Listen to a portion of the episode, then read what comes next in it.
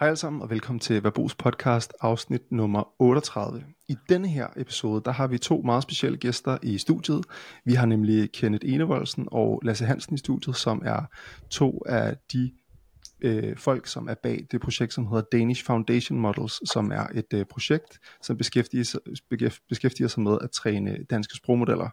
Øhm, og det skal vi høre om i dag, og det glæder vi os super meget til. Ikke også, øh, ikke også Jonas? Jo, det gør vi i hvert fald. Øh, ja, så lad mig starte med at bare sige øh, velkommen til, Kenneth og Lasse. Tak skal du have. Ja, øh, jamen ved du hvad, jeg tænker, at vi, øh, vi, vi, øh, vi hopper direkte ned i det, og øh, så kunne jeg egentlig bare godt tænke mig at høre lidt om, øh, om, om jer, øh, Kenneth og Lasse. Sådan, øh, jeg ved ikke, I, hvis vi starter med dig, Kenneth, om bare sådan lidt om, hvem du er, og hvad du laver, og Jamen, rolle i... Jeg er ja. phd på Aarhus Universitet, og så har jeg arbejdet med sprogteknologi siden en gang, da jeg startede på min bachelor, øh, hjulpet særligt forskere i humaniora med at anvende sprogteknologi. Det er lige siden starten, for dem der kender til øh, sådan transformermodeller, det er lige sådan, hvor det starter med at sådan at hætte frem. Øh, så det er der, jeg starter med sprogteknologi, og så har jeg arbejdet med det lige siden, både i sådan i sådan den rene sprogforstand, i sådan tekst, men også med lyd, øh, billeddata, også med øh, sekvenser af genetik eller sekvenser af sundhedsjournaler. Fedt. Hvad så med dig, Lasse? Jeg har meget den samme baggrund som Kenneth. Vi har læst den samme bachelor, Cognitive Science her på AU, og den samme kandidat, og vi har egentlig fuldt Vi skrev vores første opgave sammen, og nu sidder vi her på samme kontor og laver PhD sammen. Wow. Um, en lille smule forskellige um, fokus dog. Jeg er ansat på Universitetshospital, um, som et fokus har mere været på uh, de her patientjournaldata og mere sundhedsvinkel i det, men jeg har også arbejdet på sådan for Humanity Computing sammen med Kenneth siden ja, mange år siden, og jeg ud de her forskere med forskellige um, ja, dataudfordringer, og især um, sprogteknologiske udfordringer og problemstillinger um, på minor. Ja, ja, og det tænker jeg også, vi skal, nu, nu nævnte du øh, sundheds, Øh området, det tænker jeg også, vi skal snakke om lidt senere, det her med anvendelighed af sprogteknologi i forskellige sammenhænge. Øhm, og nu ved jeg, jeg fik ikke lige, jeg fik ikke lige sagt det her i, i introen, øh, men hvad hedder det, altså nu har jeg jo, jeg har fulgt uh, Danish Foundation Models uh, projektet øh, i, uh, i, i noget tid efterhånden, og uh, man kan sige, det er jo blevet super relevant uh, i det sidste års tid uh, med hele den her chat GPT uh, eksplosion, um, og, og der er ligesom uh, kommet virkelig meget øh, opmærksomhed på, øh, på, på hele det her med alt det her med sprogmodellering, og især dansk sprogmodellering også. Men, øh, men I har jo øh, I, I har jo faktisk kørt længere tid end det, og har beskæftiget jer med, med det i, i, længere tid end det, så det er, jo, øh, det er jo rigtig spændende, men det er jo især relevant nu her, hvor at, øh, hvor at alle snakker om AI, og, og, og det ligesom øh, ja, er, er så meget op i tiden, så, så ja. Øh, hvad hedder det? jeg tænkte på, hvordan startede øh, Danish Foundation Models, og hvad er ligesom sådan øh, målet for projektet? Ja, det, så vidt jeg husker. Eller måske, eller måske skal vi måske skal vi starte med, hvad er bare sådan en, en måske lige en formel sådan, du ved, hvad er Danish Foundation Models, øh, sådan definitionen først. Mm. Godt. Ja. Jamen det, det, det er egentlig det er et forsøg på at lave en stor samling af, af mennesker, der ligesom kan kan lave nogle danske sprogmodeller, som opfylder de her fire kriterier, som jeg sat op, som handler om, at vi vil gerne lave ting, som er åbne og bredt anvendelige, fordi der er bare, øh, der er bare nogle barriere, hvis man skal lave ting inden for en dansk kontekst, f.eks. i sundhedsvæsenet, eller andre sådan lidt mere følsomme øh, steder. Der kan vi ikke bare sende data til OpenAI. Vi har brug for at kunne køre det lokalt, eller i hvert fald have det på nogle server, som er, vi har kontrol over. Øhm, og vi har brug for at kunne stole på de ting, der kommer ud. Vi har brug for at have nogle benchmarks, og brug for validerede modeller, så vi kan stole på, at de ikke øh, laver alle mulige forkerte ting, eller faktisk faktisk virker på de benchmarks, som vi er rigtig interesseret i, og ikke bare nogle tilfældige øh, lingvistiske opgaver, men faktisk klure på de opgaver, som, som de møder i virkeligheden. Så det forsøger på at skabe nogle sprogressourcer, som er ligesom bredt anvendelig i en dansk kontekst, og gøre det så åbent som overhovedet muligt. Jeg tror, øh, bare lige for at øh, definere, hvad, hvad vi mener, når vi siger sprogmodeller, øh, fordi sprogmodeller, chatbots, øh, AI, hvad er det, vi snakker om, når vi snakker om DFM, men der snakker vi, hvad det hedder, det man særligt har set med sprogmodeller, er, at man har set siden 2017-ish, så ser man, i stedet for at gå fra at have de her ekspertsystemer, som for eksempel til anonymisering af tekst, eller til at oversætte tekst, øh, så begynder man at få de her general purpose systemer, hvor du har en sådan grundmodel, og så kan du træne den bedre, og så kan du sådan finjustere den til forskellige ting. Og sådan, hvis du tager den tendens til en ekstrem, så begynder du at have de her helt generelle systemer, som ChatGPT, hvor du næsten, altså hvor du overhovedet ikke sådan, som bruger, træner den til noget specifikt, den, den er bare lavet til at kunne svare på spørgsmål i en bedre forstand. Mm. Og så det, man særligt ser, er, at man kan finjustere den specifikt til specifikke sprog, og så klarer de sig bedre der. Og det vi særligt vil gerne vil have, er, at det skal være nemt at udvikle modeller til dansk. Og når vi siger sprogmodeller, så er det både til tekst, men det er også til lyd. Og det, hvorfor er det, de er så vigtigt? Men det er fordi mange både sådan forskningsspørgsmål og industri, hvad det hedder, cases er, har bruger ligesom sprog eller lyd som interface. Og så fremtidens teknologi bliver bliver, hvad det hedder, en eller anden form for interaktion med lyd eller med tekst. Øhm, så på en eller anden måde, hvis du, ikke kan, hvis du ikke kan interagere med den, så kan du ikke interagere med teknologi på dansk. Så ser man jo også bare, at hvis du øh, laver en forbedring på en af de her sådan grundsprogmodeller, så ser du bare en forbedring på alle dine cases, alt du nu har. Så hvis vi mm. kan ligesom forbedre grundmodellen for dansk, jamen så har det bare kæmpe gevinst ja, for alle, der sidder i en virksomhed eller i det offentlige. Mm.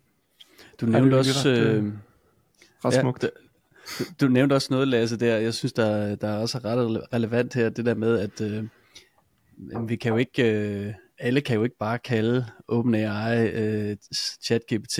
Øh, så det der med ligesom at have noget, som, øh, som man kan tage ind og køre øh, på en, en mindre server, og rent faktisk få nogle, nogle øh, hederlige resultater og sådan noget, det har bare en kæmpe værdi i sig selv.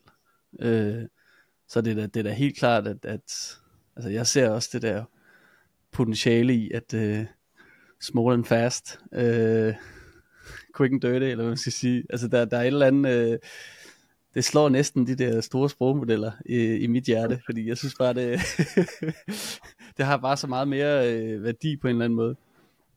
Så, så også, ja. det får en værdi i, så snart du begynder at kan, snart du har kontrol over ting, kan du customize det til din use case. Mm. Så snart du begynder at få intern data, hvor vi ser, hvordan brugere svarer, så kan vi bruge det til at forbedre vores model. Jeg kan ikke, jeg kan ikke bruge mine data til at forbedre ChatGPT. Nej. Mm. Det er sjovt, fordi jeg kan huske, øh, da jeg startede med at rode med, med, med transformer modeller, da jeg, der var et, øh, ja, Monika, det har været sådan noget 2020 eller andet, der jeg øh, arbejdede på Ekstrabladet øh, der begyndte man jo sådan ligesom at finde ud af, åh, der er måske noget med de her transformer-modeller. Dengang var det meget sådan encoding-modeller og sådan noget, så var man sådan lidt, ah, det kan noget det her, og det virker til at være state of the art, og skulle vi ikke lige kigge lidt mere på det og sådan noget. Og der kan jeg huske, der kiggede jeg på, øh, om der var noget på dansk. Øh, en eller anden form for, øh, det var så Bird dengang, en Bird encoder model på dansk. Og det viste sig så, at øh, der var den her virksomhed, som hed BotXO, øh, som, som med Henrik Fabrin i, i spidsen, med, øh, jeg tror han, kan det passe, øh, ja, men det har, der har i hvert fald været øh, Jens Møllerhøj, jeg ved ikke om han var ansat som CTO der, øh, men i hvert fald Jens Møllerhøj, som var ansat i BotXO, som senere blev omdøbt til Certainly, de trænede en, øh, en dansk Bird-model øh, til deres sådan, chatbot virksomhed. Og det var sådan, den, den gav, lagde de så bare ud på nettet gratis til, til fri afbenyttelse. Øh, og jeg kan huske, det var sådan før det var normalt at putte modeller op på Hugging Face, så den lå bare ligesom deroppe i et eller andet TensorFlow format. Øh, og det var i lang tid den model, som jeg brugte, sådan default model til, til dansk. Øh, ja, og, og, sådan, og, og, det, og så begyndte, så kom Malte med, øh, Malte Højmark Battlesen med Elektra, og så begyndte der ligesom at ske nogle ting øh, ind i der space, begyndte at se flere og flere bud øh, på det, men ja, og, og det, er bare, øh, det er bare sjovt, når man har fulgt med siden dengang, ligesom at se, hvad det, hvad det har, hvad det ligesom er endt med. Øhm, mm. Fordi, og I startede jo også, så vidt jeg husker med, sådan, det her med mere at træne sådan, øh, altså, hvor fokus var i højere grad på encoder-modeller til at starte med, ikke? Helt sikkert.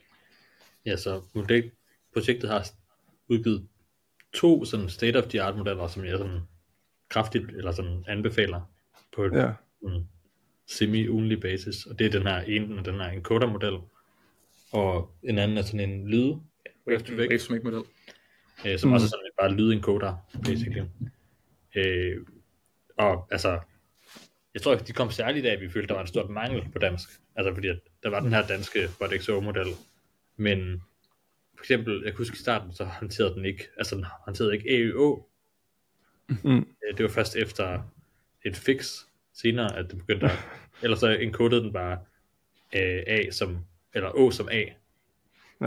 ja vi havde også øh, faktisk Jens med over at lave nogle af de første dele af DFM, han var en del af det i starten. Ja, ja. Og, og det var jo noget, han havde siddet og rodet, det var meget svært dengang, altså der var ikke Hugging Face Transformers, det var at, at gøre det så nemt som det er nu. Så han har måttet tage en hel masse beslutninger undervejs, som måske ikke har været helt uh, best practice i dag i hvert fald. Um, ja.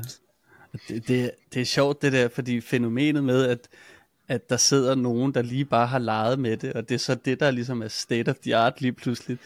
Det synes jeg går lidt igen, øh, også øh, hvad kan man sige, i den danske kontekst. Og det siger lidt noget om, hvor meget fokus vi har på at øh, få skabt nogle danske sprogmodeller. Altså, alt respekt til dem, som sidder og gør det selv derude, ikke? Men, men det er ikke sådan super meget organiseret, vi er omkring det. Øh, hvad, hvad, hvad fornemmer I, øh, altså hvor, nu skal måske, der, vi har nemlig sådan det næste skridt her, øh, jeg tror jeg der også er et spørgsmål, det er sådan, hvor, hvor, hvor er vi henne i det der, i sådan en fase, altså hvad mangler vi for ligesom at komme videre øh, i dansk sprogteknologi? Hvad siger I til det? sådan, nu kommer sådan store spørgsmål. stadiet ligesom, hvordan, sådan, ja, hvordan står det til? med dansk sprogteknologi? Ja. Så jeg plejer at sige, at der er tre ting, du skal bruge. Ikke? Du skal bruge data, du skal bruge compute, og du skal bruge mandetimer. Ikke? Ja. Og normalt så tænker man, det er det compute, vi mangler. Vi mangler compute. Og det har faktisk ikke været det, der har været sådan det store. For os, der igennem sådan research infrastruktur, kan du faktisk søge sådan okay mængder compute timer så længe du sådan kan retfærdiggøre, at du skal bruge det. Det der sådan er virkelig, hvad det hedder, det der virkelig har været svært, er at finde øh, mandetimer, altså løn til mandetimer, som man kan bruge til at udvikle. Fordi folk vil gerne. Mm. Google vil gerne give compute. Øh, vi kan få datasamarbejder ja. med det kongelige bibliotek og så videre. Men det der med at finde nogen, der gerne vil funde, at man laver den her ingeniørarbejde, som det jo egentlig er, at skabe det her infrastruktur og skabe det, det har bare vist sig at være svært.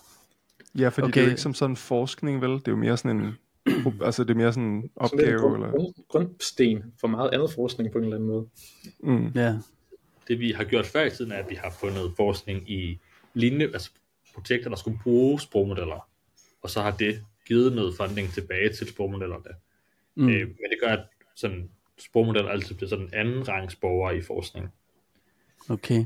Øh, det, det man kan se Norge og Sverige har været rigtig gode til at gøre, det er, at Norge har for eksempel lavet hvad, nogle, nogle stærke biblioteker, der sørger for at udvikle sprogteknologi til norsk.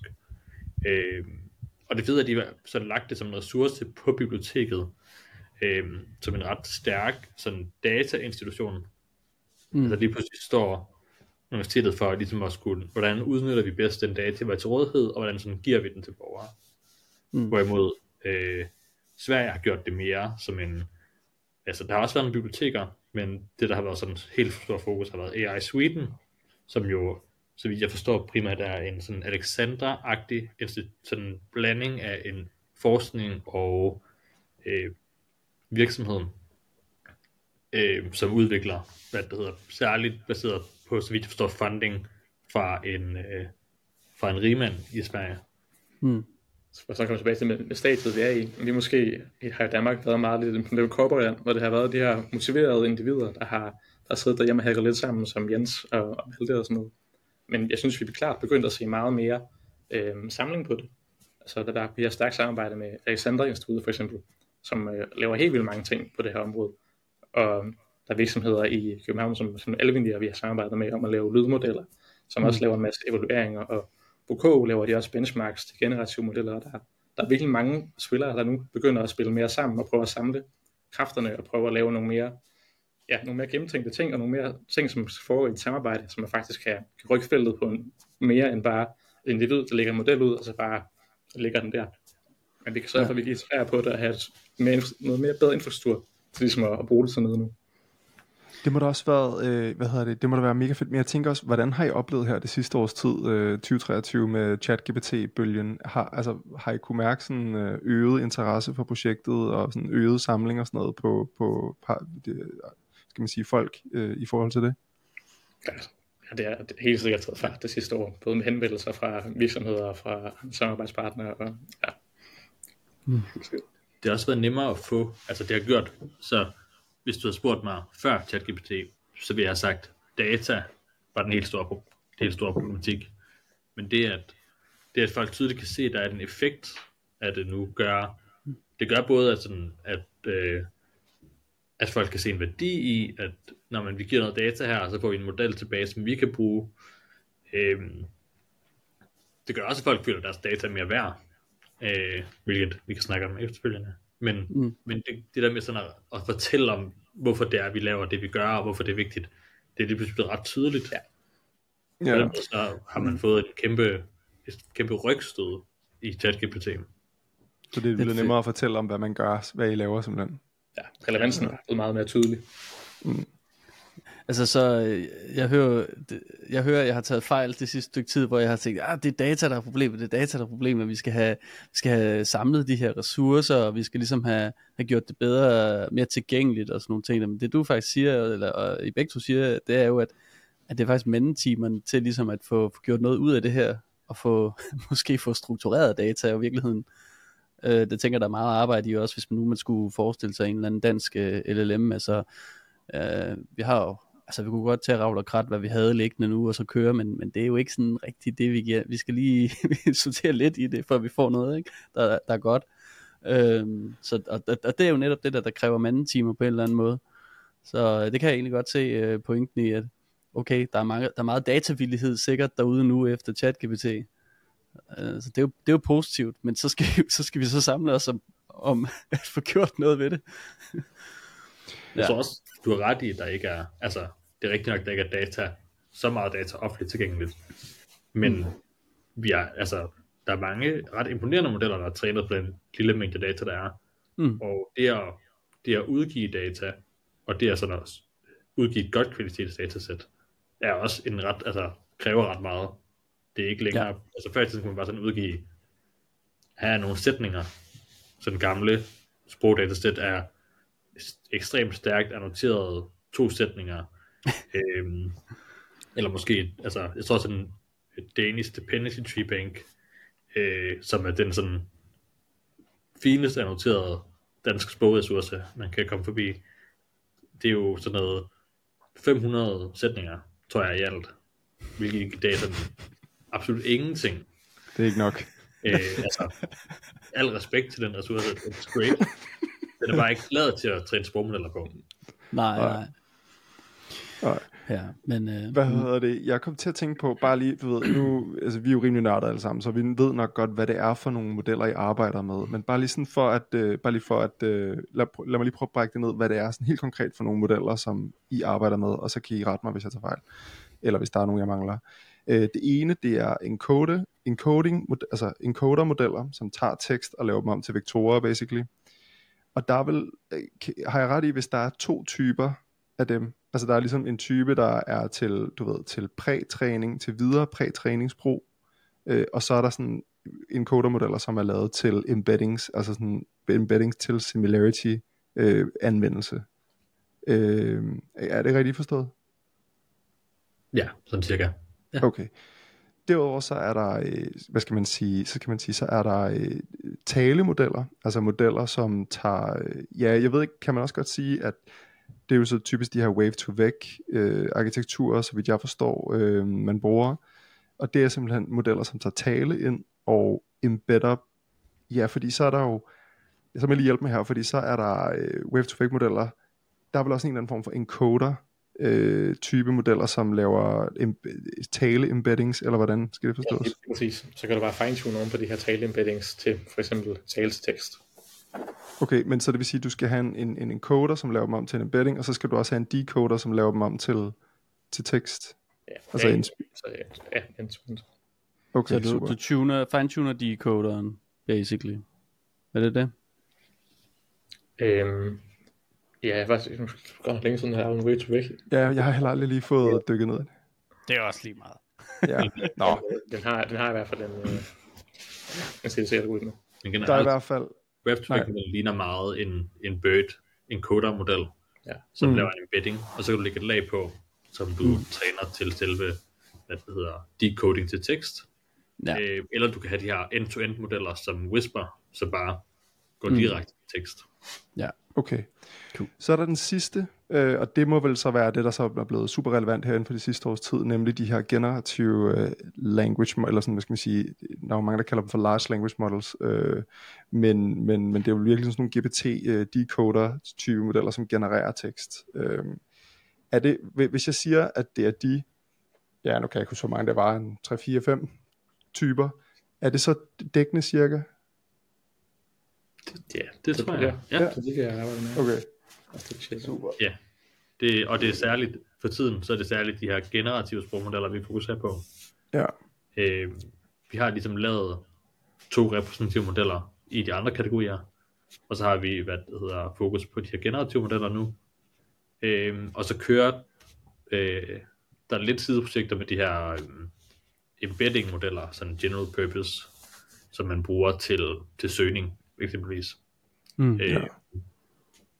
Som vi kører sådan lidt sideprojekt på, men det er, det er helt sikkert de generative modeller, der er det helt store fokus lige nu. Mm. Ja. Ja, fordi hvad, hvad, måske, det kunne måske også være relevant at spørge, sådan, hvad er, øh, hvad skal man sige, hvad, hvad har I ild i sådan lige nu? Eller man skal sige, øh, ja, sådan, hvordan er, hvad, hvad, hvad kører der af projekter lige nu, og øh, hvordan går det sådan med det? Jamen det, det er klart at, at træne de her store generative modeller, eller i hvert fald få, få dataen klar til det, og få infrastrukturen klar til det. Vi har fået nogle penge på Lumi, som er en finsk supercomputer, som har AMD GPU'er. Øhm, så der har siddet uh, Rasmussen fra Alexanderstudiet og nogle andre der, har siddet der brugt lang tid på at sætte noget træningskode op, der kunne køre på det. Øh, og mens har vi siddet og kurateret dataen og lavet en hel masse uh, datarensning og, og prøvet at klargøre det, så vi kan få, få skudt nogle ting afsted der. Og derudover også bare samle data, få lov til at bruge data fra forskellige kilder. Øhm, mm. Ja, det har været stor fokus indtil videre. Så det sidste, sidste halvår har gået rigtig meget med data adgang, data rettigheder, data, jeg vil sige, meget lille del er gået med datarensning, og meget stor del er gået med sådan at, at få lov til at bruge data. Mm. Øh, men det er heldigvis givet os nogle øh, rigtig gode aftaler, også som ikke sådan, hvor man, altså fordi mange af de her ting med sådan hvad det hedder, nye lovgivninger, alt efter man tolker dem, så, så forskningsmæssigt kunne vi nok egentlig godt bare sådan tømme nettet. Øh, mm. Men det har vi valgt ikke at gøre, fordi du kommer med en masse rettigheder for forfattere og lignende, og må du mm. godt udgive modellen, og er det brud på rettigheder? Mm. Øh, her der vi indgået nogle samarbejder med institutioner, som er dataejere, og mm. det virker både som sådan en lang, mere langtidsholdbar løsning, men også en mere sådan ansvarlig løsning. Og det har nok sænket farten lidt på, hvor hurtigt det kunne have gået. Men jeg tror, at det er sikkert, at modellen ikke bliver taget ned om to år. Ja. Det lyder som, I har lavet øh, alt det robrødsarbejde, vi har snakket om øh, herinde på podcasten, at hvis nogen skulle gå i gang med noget nu, så var det det. Det er sådan set det, I har siddet og lavet. Det, ja. det, det er jeg da glad for at høre. Ja. Men må man så ikke lige spørge bare for, for nysgerrig, du I må sige til, hvis I kan sige, sige så meget om det. Men altså, hvad er vi så, hvad er vi så ude i? Altså, hvad, hvad satser vi på, at, at, eller I, I på at køre for en, en træning? Øh, hvor stor skal det være? Hvor småt skal det være? Hvor meget tekst har vi? Øh, er det høj kvalitet eller lav kvalitet? Kan I ikke prøve at løfte sløret for det? Det lyder næsten sådan helt, øh, jeg finder popcorn frem lige om lidt. Jamen, øh, vi har søgt til 7 milliarder parametre model som den første. Mm-hmm. Øh, og vi, hvad det hedder, bliver, vi, for at bare få noget ud hurtigt, så kører vi nok en videre prætræning end den bedste 7 milliarder model, vi kan finde, som nok nu er mistet. Yeah. og så bagefter, hvad det hedder, fortsætter vi nok på en, øh, altså på at træne en fra scratch.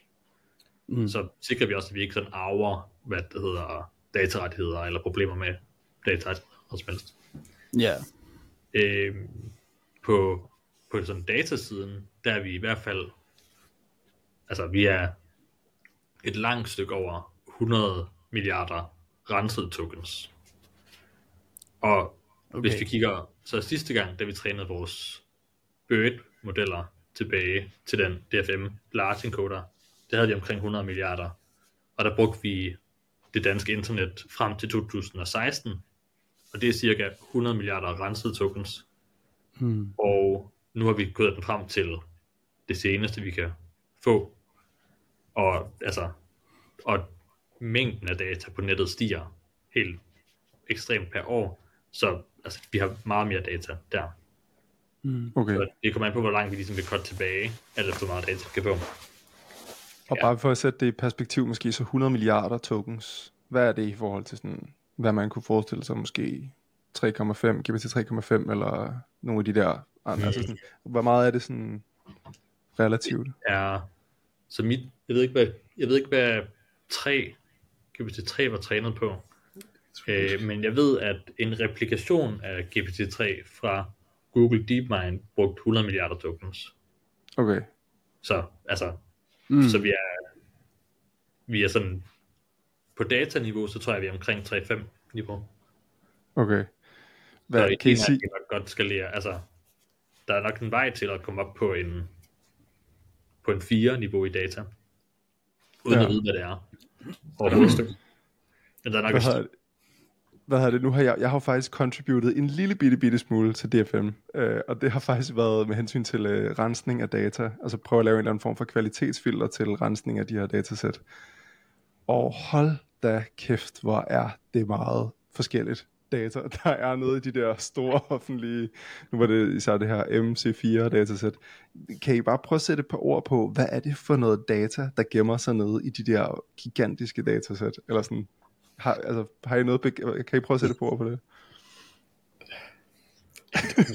det er alt, hvad du kan forestille dig af mærkelige sider på internet, der kommer med. Jeg ved ikke, hvor meget, øh, mange ting, du har sorteret fra manuelt. Kan, du har haft nogle fede filtre, hvor du har prøvet at søge på nogle øh, ja. ord og sådan noget. Ja, ja, ja.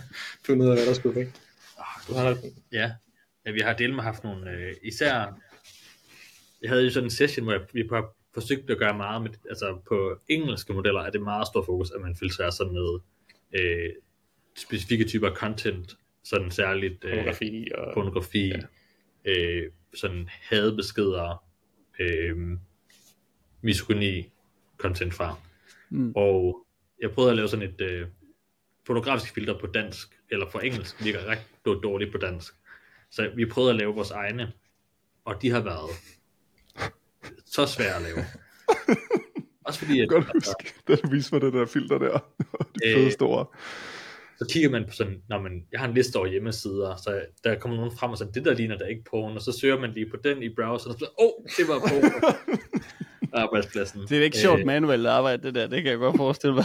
Ja, der er, man er glad for, at man sidder med sådan computeren til væggen, når man... Ja. ja. Øh, men... Øh, jeg kan godt huske dit pornofilter der, som du sidder og arbejder på. Også fordi noget dansk porno egentlig er meget venligt. Altså, så kommer du ind på en eller anden side, og så, øh, så er der en eller anden øh, Svend, der skriver om, hvordan han, øh, hvad det hedder, han takker, hvad det hedder, Gertrud for i sidste uge, han var glad for, at han kunne hjem, komme hjem til hende og nyde lidt, øh, lidt analsex, så det var rigtig dejligt. Så var det, sådan, det, var, det meget høfligt, sådan, øh, vulgær samtale, men altså, hvad det hedder, den var meget venlig, så i princippet skal man filtrere det fra. Det ved jeg ikke. det lyder helt Men, dansk at lade det blive øh, i datasættet. Øh, det er lige før, at det bliver mindre dansk, den der model der, hvis vi fjerner porno. ja. ja, og der er... Ja. Ja, Danmark har været ret tidligt til at legalisere porno, så der er også ret mange... Jamen det er jo det, det er jo det. Går det er jo dan- dansk historie.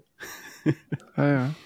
Hvad hedder det, øh, bare lige hensyn, bare lige nu, og nu, nu vi snakker data, hvad hedder det, så det er I er i gang med nu, det er det her øh, prætræningsstep af en stor large language model, eller sådan 7 milliarders øh, LLM der. Øhm, hvad, hvad, hvad, hvad, sådan tænk, hvad tænker I om, øh, fordi så skal der jo typisk noget, øh, sådan noget øh, instruction tuning, eller noget chat tuning, og måske noget øh, reinforcement learning from human feedback, eller en eller anden form for preference tuning øh, ovenpå, for at give den den her, øh, skal man sige, alignment mod, eller at lære den ligesom at følge instruktioner og chatte osv. Hvad har, har I tænkt over, øh, hvordan sådan noget kunne lade sig gøre? At få konstrueret sådan nogle datasæt, eller få lavet noget i den stil? Jamen, vi, det har ikke været et stort fokus for os indtil videre. Vi har fokuseret på at få lavet den her prætræning, som også er den helt store og dyreste opgave. Øhm, så vi har tænkt lidt over det, øh, og prøvet også at række ud til nogle forskellige, du har snakket med Sundhed.dk for eksempel. Så ja, vi har selvfølgelig haft det i tankerne, men, men det har ikke været fokus for projektet endnu. Nu skulle vi lige have, have klaret den her første del først, før vi øh, ligesom tager næste del. For man kan rigtig mm. mange ting bare med den her grundmodel. Øhm, så at få den på plads som, som første skridt, det har virkelig været ja, vores grundfokus. Ja. Hvad, fordi øh, også... Øh, nej, undskyld. Altså, du, da, da prætræningen er så meget den dyreste del, så det, at vi kan lægge en prætrænet model ud, som folk kan bygge videre på, mm. er, er så meget vigtigere end næsten, jeg tror næsten, vi kommer til at være sådan en, vi lægger en prætrænet model ud, og så skalerer vi op på den prætrænede model, og så skalerer vi op på den prætrænede model igen. Mm. Og så, så håber vi på, at sådan community begynder at lægge nogle uh, instruction tuned versioner ud. Det øh, tror jeg helt sikkert nok skal ske, øh, når først der kommer øh, sådan en på dans, der, der, øh, der virkelig batter. Det, det, det er jeg næsten ikke i tvivl om. Altså, så, så må der ske et eller andet. Men jeg tænker sådan, hvis man skal lave, altså nu siger I, at øh, prætræning, den her store træning med 100 milliarder tokens osv., er den dyre del. Øh, kunne man ikke godt argumentere for, at det er den dyre del i forhold til øh, compute, og du ved, få det her til at spille og sådan noget, men hvor i den anden del, altså hvis man for eksempel skulle lave et fuldt øh, chat øh, datasæt, og du ved, RLHF øh, datasæt fra scratch, så er det vel, det er vel også sådan okay dyrt, tænker jeg, og, og okay, ja, Ja, jeg tror også, det er der, at OpenAI har smidt ufattelig mange penge på at have, have ansat eksperter til at sidde og lave de her spørgsmål og svare og sådan noget. En ekstremt omkostningstung opgave, hvis du skal sidde og lave det helt forbundet. Ja. Jeg tænker mm. bare sådan, øh, jeg sidder, nu tilfældigvis sidder jeg og arbejder på et, øh, på et øh, lignende projekt i øjeblikket, øjeblikket, og øh, der har jeg jo ikke tænkt mig at sidde øh, manuelt at øh, lave de her instruktioner, øh, response, øh, hvad hedder det, øh, datasæt simpelthen, men der har jeg jo taget udgangspunkt i noget open source, der findes, og så ligesom øh, er planen ligesom at prøve at se, om man kan få øh, det oversat til dansk så høj, i så høj mulig kvalitet så, så muligt. Øh, men så er der jo alle mulige forskellige uha, jamen så er det øh, genereret af GPT-4, og så har de rettigheder, og du ved, så kommer hele det her igen, hvor man skal til at øh, igennem det der show. Så det virker ikke som om, det er sådan en, en, en gangbar vej fra sådan et, øh, et, et projekt, hvor man ligesom prøver at have styr på de der ting. Øhm, ser I det som en, den eneste vej ud, så er ligesom at øh, sætte sig ned med, med blyanter eller foran tastaturet, og så bare øh, lave datasættet manuelt med en her af dygtige folk til at sidde og lave det, eller, eller hvordan tænker I det? Mm. Altså generelt så vil jeg sige, man får nogle gange virkelig meget ud af at sætte sig ned og kigge på data. Altså, så ingen, og det der, er der nogen, der gør rigtig godt, at jeg, hvad det hedder, Bolette fra KU har lavet et benchmark fra eksisterende danske sprogressourcer, som er sådan nogle WordNet-lignende, sådan det her ord kan lematiseres på den her måde her, og så har tjekker, de bruger det til at benchmark, hvordan modellen klarer sig. Men måske kan man bruge det til at generere, hvad det hedder, sådan øh, hvad det hedder, så definition, eller sådan spørgsmål-svar dataset omkring sådan sprogforståelse. Og så kunne man forestille, at man skulle gøre det andre, lignende med andre ting. For eksempel sundhed.dk, som vi er, vi har ikke en aftale i hus med sundhed.dk, men øh, så sådan deres hjemmeside er basically et spørgsmål omkring, hvad er den her sygdom, og så efterfulgt et svar. Og hvad gør man, hvis man får den her sygdom? Jamen, så er der nogle svar her. Hvad siger doktoren, hvis du får den her sygdom? Så er der nogle svar. Så jeg kan godt forestille mig, at man kunne, det kunne være, at vi kunne gå ind i vores datasæt, og vi har et kæmpe stort datasæt, og så finde spørgsmål og svar, der er naturlige, og så bruge dem. Men mit gæt er, at der kommer, og det er der allerede ved at komme, nogle masse idéer i forskningsfeltet, hvordan man sådan kan enten autogenerere det, eller bruge modellen selv til at lave, generere spørgsmål og svar, man kan sådan bootstrap sig på. Mm. Altså, mit gæt er, mm. at at det at tagge det hele, eller skrive det hele fra bunden af, måske ikke bliver så nødvendigt, som det var for to år siden. I hvert fald en kæmpe dyr opgave. Øh, men der er de her juridiske utvetydigheder, eller tilsudheder, som, som du snakker om, Kasper, at det er ikke rigtig afgjort nu. Der har ikke været nogen afgørelser fra nogen, øh, nogle dommer, kan dommerkendelser endnu om, hvad må man egentlig bruge de her data, der er genereret af for eksempel ChatGPT til. Det siger bare, at mm. du ikke må. Mm. Ja, Ja. Dem skal vi nok vente øh, noget tid på at få. Øh, ja. De der meget juridiske, klare svar på, hvad vi må med data, hvad vi ikke må med dem. Men, men jeg tror også, øh, det er spændende det der, og du også nævner det der med at bootstrap øh, sig til at, at generere den slags data og sådan nogle ting, og det ser vi jo også at der er masser af nye øh, løsninger, som heller ikke er så tunge som, som reinforcement learning med human feedback, som DPO for eksempel, og alle de der, øh, øh, det her direct preference optimization, og, og den gode Mads Henriksen med, med Dansk GPT har jo også øh, løftet sløret for, at, at, at, hvordan er han overhovedet kommet derhen, hvor han har fået den slags. Men han har på en eller anden måde bootstrappet sig vejen øh, til det på en meget elegant måde. Ikke? Øh, så, så, så tror jeg da også, at det, det må jo være det, vi så gør, når, når den der foundation model kommer ud der. Så begynder vi at prøve at bruge den til at, ligesom at lave noget af den slags øh, tekst, vi skal bruge til det andet. så den øh, bootstrapper og føder ind i sig selv. Men øh, det skal der nok være nogen, der får en masse sjov med. Vi kan jo køre den på vores øh, homegrown GPU'er derhjemme, for det er jo kun 7, 7B model. Så det jo passer jo perfekt. vi glæder os alle sammen. jeg det er sjovt. Mig, altså, man ser de her sådan trends med folk, som begynder at lave de her, der er det her paper, der hedder Train Branch Merge, tror jeg. Altså hvor basically folk tager en model, finjusterer lidt på den, og så laver en pull request tilbage og siger, jeg har fikset lidt på jeres model, kan I lige opdatere den? Som sådan ligesom en en pull request på normal ah. software. Øh, okay, så spændende. det kan være, at der er nogen, der ligesom siger, nå okay, jeg træner lidt videre på den her model, og så laver jeg en merge request tilbage. Altså man kan forestille sig, at vi kunne gøre det på Mistral for eksempel. Vi træner lidt videre på dansk, og så laver vi en pull request tilbage til Mistral og siger, vi har tilføjet danske capabilities til jeres model, ah. så kan I videreudvikle det. I have det som en ekstra ah. expert eller et eller andet. Ja, Ja, så man kunne også ja. godt forestille sig, at der måske i virkeligheden bare mangler noget infrastruktur til ligesom bare hele tiden løbende at give den feedback fra højre og venstre, og ligesom løbende, hvad hedder det, merge øh, forskellige opdateringer ind på modellen. Ja. Altså, det er ikke en, altså jeg føler ikke, det er en trend, der sådan er, har sat sig endnu, men jeg synes, vi ser mere og mere, at de her sprogmodeller er sådan modulære ting, man kan, man kan sætte sammen, når vi kan, det er små Lego-klodser, øh, så kan vi tage en, en tekst encoder her, og en lydencoder her, og så kan vi sætte dem sammen, mm. og så har vi en tekst- og lydencoder. Mm. Og så kan man også, der er også de her, hvor de laver sådan, øh, hvor de aligner embeddings i billeder og tekst, og så lige pludselig kan man stille spørgsmål og svar til billeder.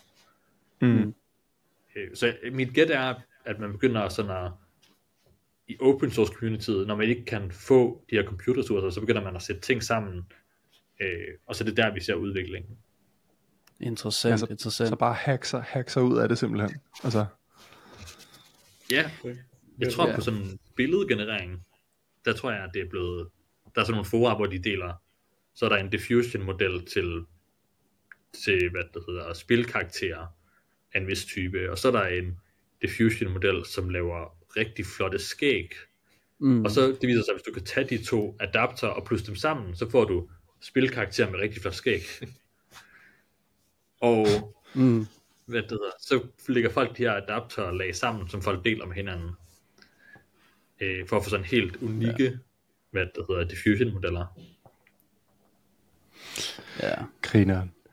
Hvad hedder det? Øh, måske bare lige, jeg kan ikke finde ud af, om vi skal lige snakke om det, eller om vi ikke skal, men nu prøver jeg skulle lige alligevel. Øh, nu snakker, har vi jo snakket lidt om det her med datakvalitet og tilladelse til at bruge data, og er det renset og jura og alle sådan nogle ting. Alle mulige forskellige kompleksiteter, der kan være i forbundet med at træne de her large language models.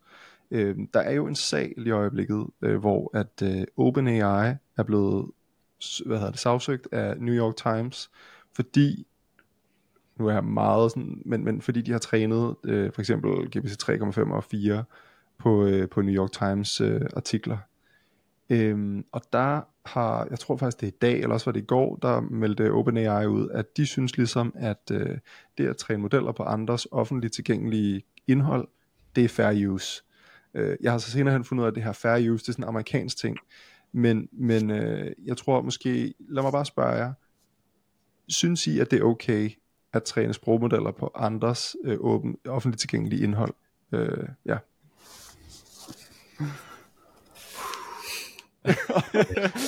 og I må godt, I må godt give et, uh, I må godt give et uh, nuanceret, altså sådan et svar, lidt vævende svar, hvis ikke, uh, fordi jeg, jeg må indrømme, jeg er ikke helt, uh, jeg, jeg kan sgu godt se uh, dilemmaet i det her, hvis jeg skal være helt ærlig, altså, uh, hvad er jeres uh, tanker om det? Jeg vil, at det hedder, man kan sige sådan, hvis du tager nogens bog og smider det ind i din model, det er meget tydeligt, når man kan sige sådan noget der på nettet, så er det lige pludselig, hvem ejer det? Øh, ja, men det kan stadig godt have været bag en betalingsmur, ikke? Og så har de ja. taget det alligevel. Ja. Og der kan right lagt og så videre. Mm. Det sådan, som, som dansk borger, så er der mange ting, vi får i vores sådan, øh, i vores øh, sådan system, som vi bliver givet, fordi man nogen betaler skat, og så får man det ikke nødvendigvis som, som sådan, sådan velfærdssystem, så kan jeg godt lide ideen om, at man for eksempel vil lave de her modeller på et nationalt plan, for at man kan udbygge ressourcer, som borgeren så kan få igen i gennem lige pludselig bliver de her borgerservices bedre, hvis vi kan få integreret de her sprogteknologier bedre. Så på den måde, så kan jeg godt se, at der er sådan en, basically, så tager du noget, du tager noget værdi fra det offentlige pulje, og så giver du tilbage den offentlige pulje. Mm. På den måde kan jeg godt se sådan et ideal her. Og det er jo ikke det, der er sket i USA, øh, men det er det, vi forsøger at gøre her. Mm. Øh, det jeg, det, det med sådan, på en eller anden måde, så kunne det være fedt, hvis der var et system, hvor man, lige så vel som når jeg lytter til en sang på Spotify, så går der en eller anden øh, lille pulje penge til den kunstner, kunne man forestille sig det samme, hvis du trænede på en eller anden fælles pulje af data, så vil der gå, så en lille bitte del af den her data er, stammer fra en eller anden forfatter, så vil der gå en, en lille bid af den pulje til forfatteren.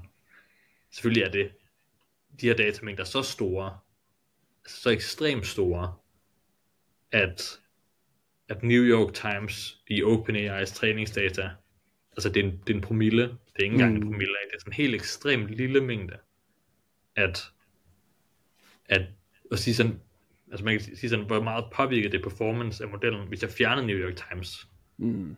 Ingenting. Mm. Men hvis jeg aldrig, hvis jeg gjorde det med alting, så var der selvfølgelig ingen performance tilbage. Så sådan, hvad, sådan, hvad er effekten af noget data specifikt? Ikke så meget, men alt data sammenlagt ret meget. Mm. Så der er, ja. noget, der er lidt hyggeleri i OpenAI's argumentation i, at, at det er fair use for dem at bruge det, men det vil ikke være fair use for, for dig, Kasper, at lave et instruction tune dataset ud af det data, som du så får ud af dem, ikke? Nej, lige præcis. Det synes jeg også, ja, det, det er hyggeligt men, der, men deri ligger jo også en eller anden form for sådan idé om, at øh, nu nævnte du det her kort, Kenneth, altså hvis, en, hvis vi lytter til en sang på, på DR's radio, så får kunstneren en lille bid ligesom af det der, fordi nu er den her sang blevet konsumeret, ikke også? Øh, og det, det koster ligesom at konsumere den igen og igen og igen og igen, eller hvad vi skal sige. Det er ligesom et eller andet økonomisk, filosofisk rationale. Og i, i det er der jo også, hvad kan man sige, med tekstmateriale, der går forbi et gymnasie og øh, bliver brugt i en eller anden sammenhæng, og nogen tager noget ud af en avis, øh, klipper det og putter det ind i noget materiale til, øh, til nogle elever på gymnasiet. Øh, det, øh, på en eller anden måde kommer der også nogle, nogle penge noget øh, tilbage der, øh, til dem, der har skrevet det. Øh, hvem der så måtte eje det, ikke?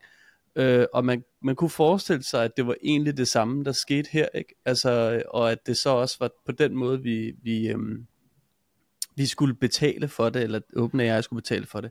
Men så er der lidt det problem med, at det, OpenAI er jo sådan set ikke rigtig slutbrugerne, der betaler her. Det er jo også os, der bruger ChatGPT, som er slutbrugerne, der betaler det. Så mm. øh, jeg tror, at det, som New York Times nok vil argumentere for, det er, at de ligesom produktificerer altså de, de laver et produkt oven på deres produkt. Og, øh, og på den måde sælger de videre rettighederne. Øh, og så kan man jo så diskutere, hvor meget værdiforøgelse det er, at man bare har teksten. Øh, det, det fylder måske så en meget, meget lille del. Men så betyder det jo så, at den meget, meget lille del af, når nogen går ind og bruger ChatGPT eller API eller hvad ved jeg, skal så gå til New York Times, ikke? og så skal nogen sidde og lave en eller anden stor forkromet øh, øh, fraktionstabel, øh, hvor de kan gå ned igennem der, og så er alle tilfreds. Og på et eller andet tidspunkt, så kommer der en pris på det der, ikke? og så siger vi, det er det, det koster. Ikke? Når nogen, øh, så det her, det er prisen, det er den måde, vi prissætter det på, at nogen har brugt noget materiale til teksttræning. Ikke? Og så tror jeg faktisk, at jeg tror godt, vi kan lande sådan et eller andet sted i vores øh, samfund, og bare sige, jamen bum. Men, men er det ikke forsvind? er det ikke forsvind? Prøv at det er så meget, som du også siger, Kenneth, det er så forbandet meget data. Øhm, så enten så vil de her fees, eller de her royalties, eller et eller andet, som folk mm. får får for at have tekst i datasættet være forsvindende, altså forsvindende små, eller også bliver det bare totalt, giver det overhovedet ikke øh, økonomisk mening at øh, begive sig ud i at træne, træne de her large language models, fordi for det første er det så uoverskueligt at finde ud af alle dem, der skal have, blive kommenteret for, for det, som de, de, de må, måtte have data, der er i datasættet. Og for det andet, så når man så endelig finder ud af alle dem, der skal have kompensation, så er det en astronomisk beløb, som uh, blind, altså blinder i forhold til, uh, til compute og annotering af data og så videre, så videre.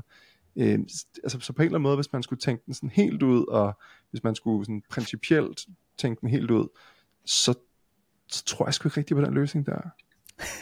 det er også det, jeg mener, hvis, hvis, hvis, New York, hvis New York Times får hvis de får ret, du ved, hvis, okay, men de får så penge for det, de har i det datasæt, jamen så skal JP Politikens hus der også have det, og så skal øh, Washington Post der også have det, og så skal Hestenettet der også have det, og så, ved, så ruller den der, ikke? Og, og så har vi bare ikke, altså så, så er der bare ikke nogen, der må bruge de der øh, API'er. Øh, jeg ved godt, det er måske sådan lidt rent juridisk og rent sådan politisk er det nok ikke det, der kommer til at ske, fordi alt muligt, men, øh, men sådan, hvis man tager det helt ud, øh, sådan tænker jeg i hvert fald omkring det. Altså, man kan sige på,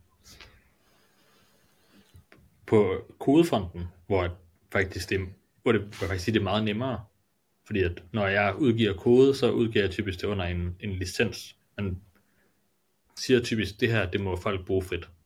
Mm. Under visse forhold, og så derfor må man, hvad det hedder, så kan jeg udgive min kode under en MIT-license, så må Lasse tage det, bruge det, øh, skrive det om, som han har lyst til.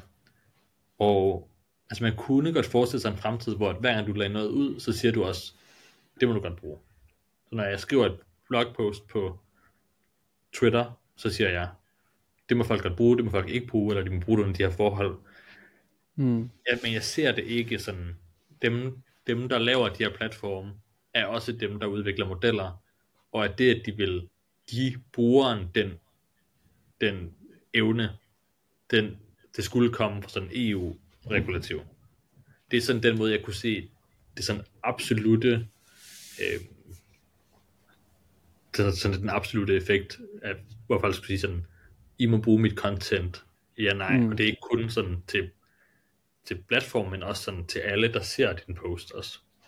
Mm, men det kan man jo ikke backfill tilbage i datasættet. Nej, nej præcis. Så, så bliver man nødt til at, du ved, alle open source modeller, alle øh, GPT, alle Anthropic, alle Googles, du ved, ud med dem, du, dem må vi ikke bruge. Altså, det kommer jo ikke til at ske. Altså. Jo, vi går jo bare ud, og så sender vi en mail til alle dem, der har bidraget til Common Crawl, og så... Øh... også, uh, eller hvad hedder det, hvad ham der, med, der skrev til Gertrud der. ja, også til, til Gertrud, ja. Han skal også Nå. kommentation.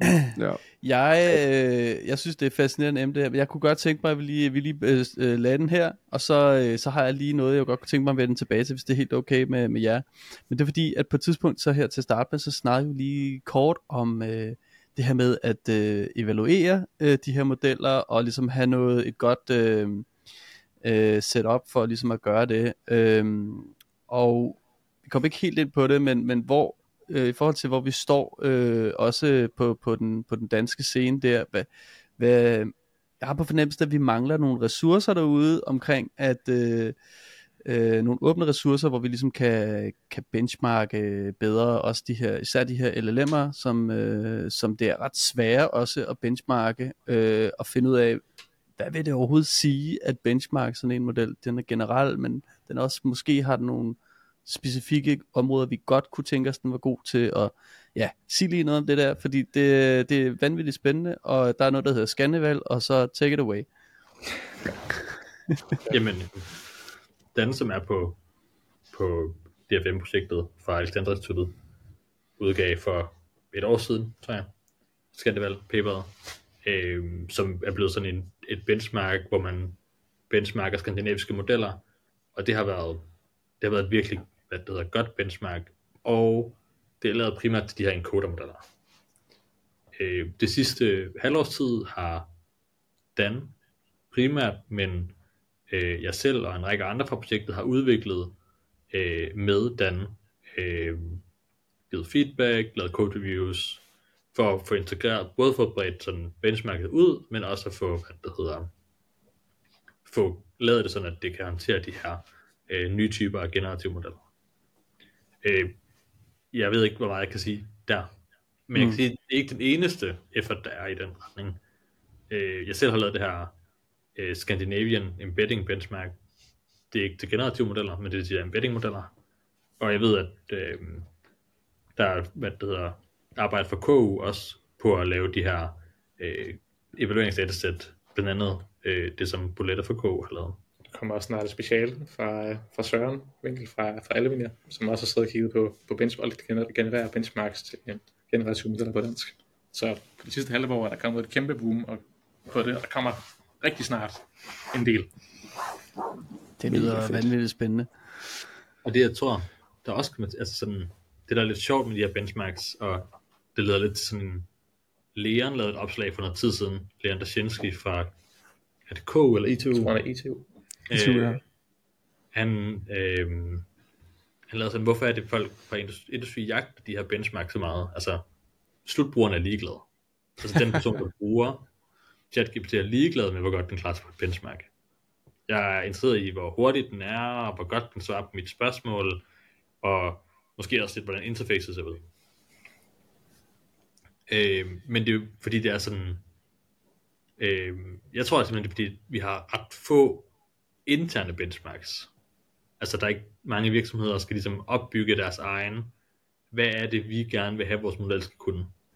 Mm. Øh, på en eller anden måde, så skulle man forestille sig, at man i fremtiden kom med et eller andet sådan dansk benchmark, som siger, det her det er det use case, vi siger i Danmark. Fordi den måde, som ChatGPT bliver brugt på og evalueret på i dag, er jo blandt andet til at svare på spørgsmål omkring kode, og mm. jeg vil aldrig spørge en dansk sprogmodel omkring, hvordan skriver jeg det her forloop. Det vil jeg altid gøre på mm. engelsk. Mm. Øh, men jeg vil rigtig gerne spørge om hjælp til, hvordan ordner jeg min skat her og her, eller jeg har den her, det her afdrag her på min lønseddel, hvad gør jeg med det? det altså lige pludselig bliver de spørgsmål, du stiller, og hvad den skal kunne, noget helt andet. Mm. Altså, du havde lavet et opslag i dag på øh, Dansk Data Science Community omkring øh, den her Dansk GPT Tiny, tror jeg den hedder. Ja, Mads øh, Henriksen. Hvor ja. du spørger, hvad, hvad opskriften er på rødgrød med fløde. Og den giver sådan en, den giver en op, noget, der ligner en opskrift, men det er, det på en helt anden ret. Jeg tror, det var stegt ris med kanel og øh, flødeskum og vanilje. Det var, det var Paris Alamang, ikke? Det, ja. det var Paris Alamang, den, den, det, det var det, den sagde, det var. Så. Men, men altså, den har jo, der er jo noget jul i det der, ikke? Så det vil da være lidt kreativt, men der er jul i det. og, den sagde, og så sagde den også, at det var vintermad. Ja, vintermad. Det er jo heller ikke helt løgn, ja, kan man sige. Bortset fra, at det er meget, meget ikke særlig dansk term at sige vintermad, ikke? ja, det er rigtigt. Ja, jamen det, øh, ja, det er sgu meget sjovt det der. Og øh, altså jeg, øh, jeg kan også godt øh, afsløre, altså øh, på, på Ekstrabladet, der arbejder vi jo også med, med den slags teknologi her, det, det tror jeg også de fleste øh, efterhånden ved. Men øh, man kan jo ikke øh, undgå, at hvis man øh, for eksempel vil lave sådan en RAG-løsning, så, så starter man bare med at stoppe, bum, nu har vi en eller anden RAG-løsning, altså det her Retrieval Augmented Generation, og hvis man så, øh, og så siger man, jamen det fungerer sikkert super fint, og, og sådan lidt anekdotisk sidder man og prøver den af, at den er da udmærket. Men hvis man ligesom derfra vil tage et øh, produkt videre til next level, som man siger, eller skrive noget kode, eller gøre noget, lave om på noget arkitektur, ingeniere sig til nogle ting, og så finde ud af, er det bedre nu, eller er det dårligere, ikke? så er du, øh, altså med meget andet kode derude, ikke? Altså, du er sådan lidt i blinde, hvis ikke du har en test på, om du bevæger dig i den ene eller den anden retning, ikke? Og du kan virkelig sidde og lommefilosofere og nørde derude af sådan noget, men det er bare freaking ligegyldigt, alt det du laver, hvis ikke du kan måle, at du er på vej det rigtige sted hen. Så, så altså værdien i at have et rigtig, rigtig godt testsæt, ikke? sådan helt uh, down to earth, gammeldags uh, machine learning, dy, dyder, ikke? Altså, jamen, øh, den er bare ekstremt høj. Og, øh, og jeg tror også, øh, at det helt ærligt også gælder, hvis nu det var sådan et, øh, hvad kan man sige, øh, noget, noget, noget offentligt benchmark, som var ret generelt, at, at man kunne godt også øh, bruge det. Øh, men måske også nogle metoder til, hvordan man laver man et godt øh, internt øh, testsæt for noget RAG eller et eller andet den dur. Ikke? Altså, jeg, jeg savner lidt nogle ressourcer her, på en eller anden måde. Mm. Jeg kan også huske, da jeg sad på Ekstrabladet og prøvede at evaluere vores øh, contrastive learning embedding model, der vi havde trænet på alle artiklerne. Og det var før vi havde et datasæt. Der blev så lavet datasæt til det, men det var sådan lidt, hmm, er den her bedre end den her? Og du ved, hvad betyder det, at to artikler minder om hinanden? Og sådan, altså, det, altså, det, ja. det er bare lort at sidde og arbejde på den måde. Altså, det er, og det er kun blevet mere relevant efter alt det her generative halløj her, fordi mm. det er endnu mere komplekst, endnu mere sådan øh, bøvlet, ikke? Øh, så, så der bliver ja. lidt fokus i at prøve at se, om vi kan finde de her mere sådan relevante use cases i en dansk kontekst, som for eksempel sundhed.dk, og vi også snakker lidt med dem, der har ordbogen.com, øhm, mm. For øh, det der var meget med skoleopgaver og sådan noget, som også kunne være en, en, en relevant case, også med skole-GPT for eksempel se om mm. man kan få lavet nogle benchmark, nogle tests på en eller anden måde, som reflekterer og afspejler de opgaver, som man bruger en dansk sprogmodel på, i stedet for bare nogen, som er en oversat version af et engelsk benchmark. Ja.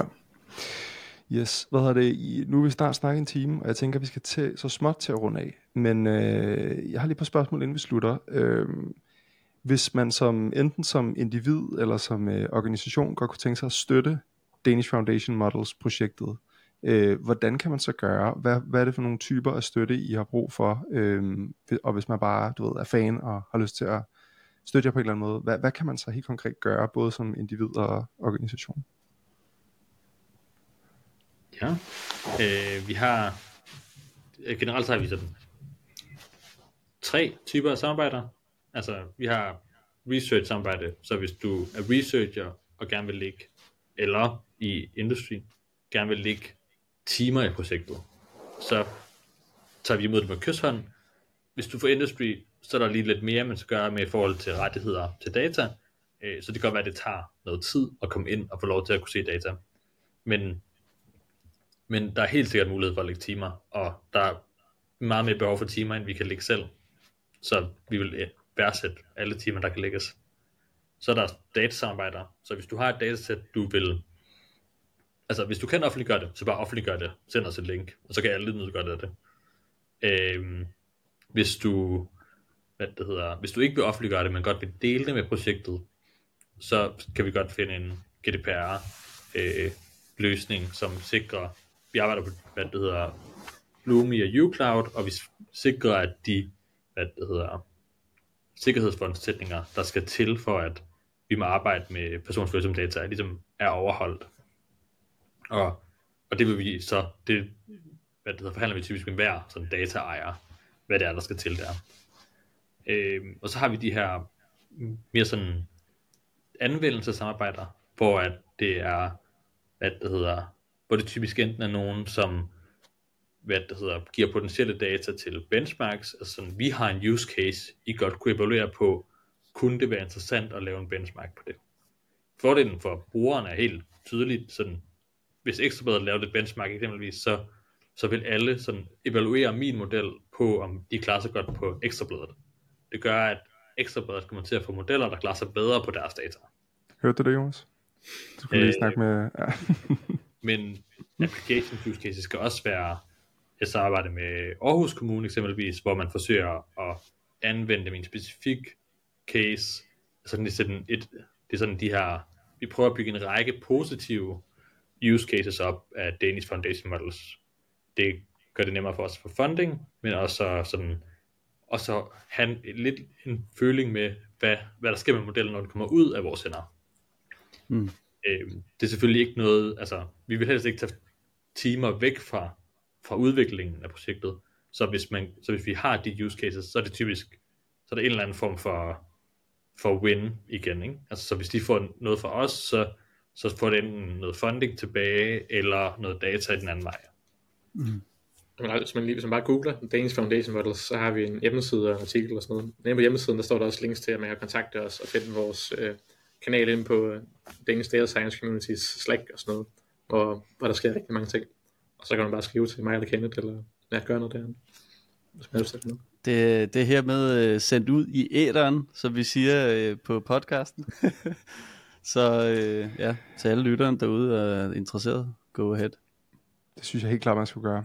Øhm, her til sidst, øh, hvis man sidder derude og ikke forsker eller udvikler med Natural Language Processing, NLP, sprogteknologi osv., har I så nogle råd til sådan aspirerende udviklere og forskere inden for, for det her sådan felt? Øh, hvad kan man ligesom gøre for at komme i gang, og ja, ja, bare sådan generelle tips og tricks og råd og sådan.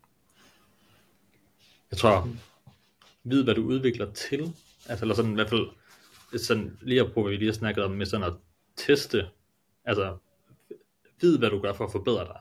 Altså sådan, så hvis man kan sagtens prøve, jeg prøvede med den her model og den her model, og så kiggede man lige på noget, og det kunne godt ligne, det var lidt bedre for den her model, men det er virkelig svært, og man lærer ikke særlig meget, hvis man, hvis man ikke sådan kan se, at man forbedrer sig. Så det der med sådan at kvantificere det, bruge noget tid på at notere nogle eksempler, få et datasæt, hvor jeg sådan, okay, nu har jeg sådan 100-200 gode svar her, og jeg kan evaluere min, min model på de her spørgsmål, så kan jeg sige, så kan de begynde at forbedre mig, ikke sige sådan, okay, før der svarede på 100 af de her 200 spørgsmål, nu svarer den på 150, om jeg har forbedret mig. Det bliver lige pludselig ret tydeligt, og der lærer man noget. Øh, så måske starte med at fokusere lidt mindre på modellen, og lidt mere på evalueringen. Ja, så helt lavpraktisk så gå ind på Hugging Face Transformers og se nogle modeller og nogle tutorials. De har også nogle kurser, man kan følge, som er virkelig fine. Der er så mange ressourcer, og de her spaces, de har, hvor folk udstiller deres modeller, de har lavet. Så er der mulige seje ting, man kan prøve. Øh, leg frem og få nogle, blive inspireret af folks kreative og skøre idéer og bygge noget sejt. Sådan. Jeg synes også, det er vigtigt at sige, at altså, feltet er, har ændret sig markant de sidste, altså da jeg startede, der var Transformer ved at blive nyt, og allerede nu, og dengang, med, dengang var det encoder-modeller, og nu er vi gået over i generative modeller. Og det betyder, at feltet sådan skifter sig hurtigt. Og det kan både være skræmmende, når du er på, og tænker, fuck, jeg kan ikke følge med. Men det betyder også, at det er virkelig nemt at hoppe på, fordi der er ikke sådan en stor viden af ting, du bare skal have fra før i tiden. Det skifter sig hele tiden, hvad der er relevant, så du kan sagtens at, at komme på toget relativt nemt. Så kunne du lige hoppe ind fra siden og lige blive ekspert på Mixture of Experts Model eller sådan et eller andet. jeg tror, at det hedder, du kan blive prompt engineer øh, mange steder i dag, uden den store erfaring. Og der er heller ikke særlig mange, der har stor erfaring, fordi der er et års ekspertise, der har udviklet ja. det på. Ja. Det er jo det. det er grineren. Åh oh, ja. ja. Ja, men øh, vi har optaget 1 minut 2 minutter, eller 1, 1 minut og 2 minutter. 1 time og 2 minutter. øhm, ja, så jeg tænker, vi skal til at slutte af her. Er der, har I sådan et eller andet, I godt kunne sige, jeg tænker at sige her på, på, på faldrebet, inden vi, øh, vi siger tak for i dag? Vi skulle lige have forberedt sådan en lille øh, hilsen her. En lille Nej, desværre. Nej. Nej. Det, Nej. Det er også helt fint. Det, hvad hedder det? Men så vil, så vil jeg bare gerne sige, øh, for det første, tusind tak, fordi at I kunne tænke jer at være med. For det andet, tusind tak for, for at I kører det her projekt. Øh, hvad hedder det? Det har jo ikke, der, har, altså, der er også, det er jo ikke kun øh, funding, øh, der driver det her. Der er jo også noget, øh, noget hjerteblod i det, ved jeg i hvert fald. Øh, noget, øh, ja, så, så det, det synes jeg bare er utroligt beundringsværdigt, og øh, I to har jo fandme været med fra, fra day one, så det synes jeg bare er pisse sejt, og jeg nyder seriøst at se, at, øh, at øh, det her sidste års tid med, med ChatGPT bare har øh, skinnet så meget lys ned på, på DFM-projektet, og, og ja, gjort det endnu mere relevant, så tak for, at, øh, tak fordi I, i arbejder på det, det, det er pisse fedt, jeg tror, der er rigtig mange, der sætter pris på det. Tak for det, Peter. Tak for det, Peter. Ja. Jamen, øh, hvis ikke øh, der er flere, der har noget at sige, så vil jeg rigtig gerne sige tusind tak for i dag, og øh, tusind tak, fordi I vil være med. Ja. Tusind tak, for det var Ja. Tak for det. Ja. Og hej. Hej. Hej.